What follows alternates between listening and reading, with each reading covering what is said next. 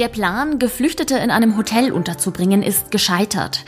Die zwei Elefantendamen aus dem Augsburger Zoo sind nach Bulgarien umgezogen und die Favoriten für das Jugendwort des Jahres stehen fest. Das und noch viel mehr hört ihr heute im Nachrichtenwecker. Ich bin Greta Prünster und ich wünsche euch einen guten Morgen. Um weitere Geflüchtete im Landkreis Augsburg unterbringen zu können, gab es Pläne, 440 Männer in einem Hotel an der Stadtgrenze zu Augsburg unterzubringen. Dieses Vorhaben ist nun aber gescheitert, denn es gab Differenzen mit dem Eigentümer. Das hat Landrat Martin Seiler gestern mitgeteilt. Mit dem Plan wollte man vermeiden, dass Schulturnhallen als Notunterkünfte herhalten müssen, was dann wiederum Einschränkungen für Schulkinder und Vereine bedeuten würde. Auch Landschulheime kommen als mögliche Unterbringung in Frage und auch das wollte man mit dem Hotelprojekt eigentlich vermeiden. Die Entscheidung kam für den Landkreis wohl sehr überraschend überraschend. Wie es nun weitergehen soll, das ist noch unklar. Wir halten euch in der Sache auf jeden Fall auf dem Laufenden.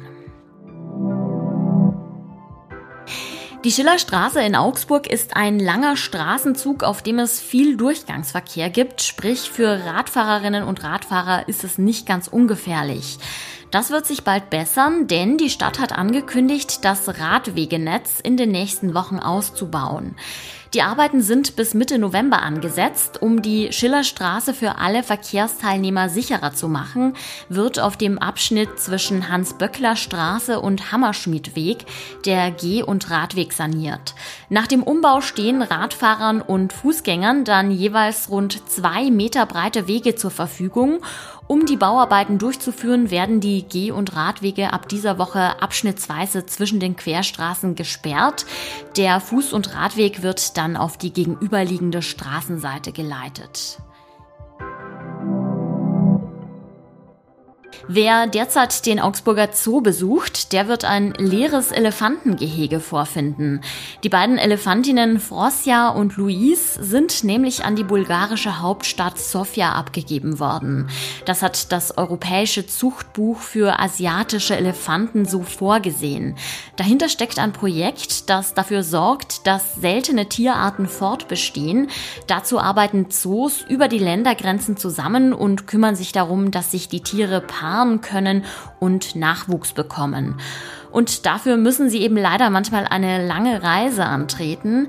Dauerhaft leer bleibt das Elefantengehege übrigens nicht. Im Frühjahr 2024 sollen drei Elefantenbullen aus verschiedenen europäischen Zoos nach Augsburg kommen.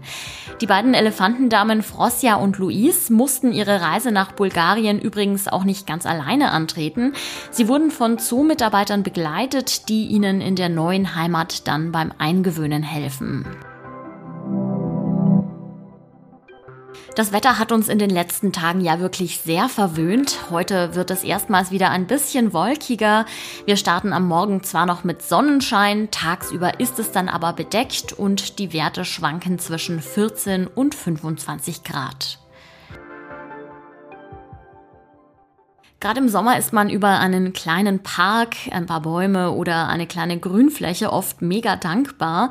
Das kommt nicht von ungefähr, denn der Beton und der Teer heizen sich in der Sonne viel stärker auf. Grünflächen bieten hingegen Abkühlung. Davon gibt's in vielen Städten aber leider nur sehr wenige.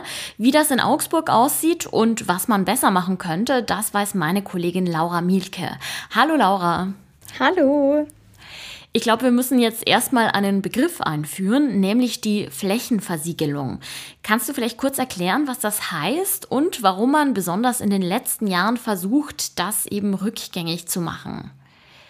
Ähm, ich glaube, ganz einfach erklärt ist es, dass man eine Fläche zumacht, zum Beispiel durch Asphalt, ähm, dann kommt da kein Regenwasser mehr durch, dann kommt da keine Pflanze mehr von unten durch. Also alles ist zugemacht. Ähm, das hat natürlich Vorteile, man kann darauf ganz gut fahren, man muss sich nicht ständig irgendwie um Unkraut kümmern oder so, hat aber eben auch Nachteile, gerade mit Blick auf den Klimawandel. Da müssen sich Städte eben immer mehr daran anpassen, dass es heißer wird, dass gerade in Städten das Klima heißer wird und man auch sieht, dass es in Innenstädten deutlich wärmer ist als im Umland. Und da versuchen Städte sich jetzt eben dran anzupassen und das dann vielleicht auch wieder ein Stück weit rückgängig zu machen oder irgendwie anders zu lösen. Laut einer Recherche von Korrektiv Lokal ist Augsburg ja unter den Top 20 Betonwüsten. Was kann man denn da konkret dagegen tun? Also man sieht zum Beispiel, dass ja solche Hitzeinseln entstehen oder gerade die Hitze, die in der Stadt dann eben bleibt, ähm, habe ich ja gerade erwähnt. Und da muss man eben gucken, dass man die irgendwie rausbekommt. Das kann man zum einen natürlich ähm, am besten mit Bäumen regeln, weil die Regenwasser aufnehmen und dann wieder verdunsten und dadurch wird die Stadt auch kühler. Ähm, man kann eben Böden entziegeln, damit das Wasser ähm, in die Erde rein kann und ins Grundwasser abfließt und nicht einfach in die Kanalisation und man das Wasser quasi so auch wieder aufnehmen kann in gewisser Weise. Ähm, oder eben durch andere Begrünung an Gebäuden oder sowas. In Augsburg und auch in Ingolstadt diskutiert man über das Konzept Schwammstadt. Wie würde das denn aussehen? Man kann sich das tatsächlich, das ähm, hat mir die Professorin Elke Hertig ähm, erklärt, wie ein Schwamm tatsächlich vorstellen. Das heißt, wenn es regnet, kommt das Wasser in den Boden versickert dort, wird dort quasi gehalten und kann dann eben über die Bäume zum Beispiel, die eben auf diesem Boden stehen oder in diesem Boden stehen, ähm, wieder abgegeben werden. Und so können die Städte gekühlt werden. Das ist dieser Schwammeffekt, den das Ganze dann hat. Eine Folge der Flächenversiegelung ist die Hitze in der Stadt, aber es gibt ja noch einen zweiten Aspekt, nämlich die Gefahr von Hochwasser. Wie hängt das denn zusammen? Genau da, dadurch, dass das Wasser nicht abfließen kann, haben wir immer irgendwie das Problem, dann läuft der Gully voll, dann steht die Straße voll. Ich glaube, bei Unterführungen oder so sieht man das ja ganz gut, dass dann da Riesenpfützen entstehen und so weiter. Ähm, und dadurch könnte das Wasser eben einfach abfließen und auch ähm, zum Beispiel in Regenwasserspeichern oder Teichen oder so ähm, dann abfließen. Jetzt habe ich bei dir noch einen Begriff gelesen, nämlich Flächenkonkurrenz. Das soll auch in Augsburg ein großes Problem sein. Was bedeutet das denn? Ähm, Flächenkonkurrenz hat man immer in jeder Stadt. Ähm, und das bedeutet einfach, dass Wohnflächen, Grünflächen, Gebäude, Parkplätze, ähm, Industrie und alles Mögliche und eben auch Straßen mit Autos in Städten um Flächen konkurrieren tatsächlich. Ähm, und man kann nicht dann einfach sagen, okay, man vernachlässigt einen, einen Aspekt davon, sondern man muss gucken, wie kann man das am besten lösen. Ähm, und da wäre zum Beispiel ein Ansatz, dass man bestehende Parkplätze und Gebäude auch begrünt. Dann muss man diese Flächen nicht aufreißen, sondern kann gucken, ähm, dass man so Grün in, in den Raum bekommt möglichst viele Beton- und Teerflächen wieder öffnen und für Begrünung sorgen. Das müssen wir in Augsburg unbedingt hinbekommen, um die Stadt klimafreundlicher zu machen. Vielen herzlichen Dank, Laura, für das Gespräch. Dankeschön. Ciao. Und auch das ist heute noch wichtig. In Bergkarabach ist es in den letzten Tagen zu bewaffneten Auseinandersetzungen gekommen. Der Konflikt, der schon lange zwischen den benachbarten Staaten Armenien und Aserbaidschan schwelt, ist eskaliert. Inzwischen gibt es wohl eine Feuerpause. Die Armenier hätten der Forderung Aserbaidschans zugestimmt, die Kämpfe zu beenden und ihre Waffen abzugeben, heißt es. Heute soll es Gespräche zwischen den beiden Ländern geben. Die Region ist ja schon seit Jahren umkämpft. Sie gehört international gesehen zu Aserbaidschan. Es leben jedoch vor allem ethnische Armenier dort.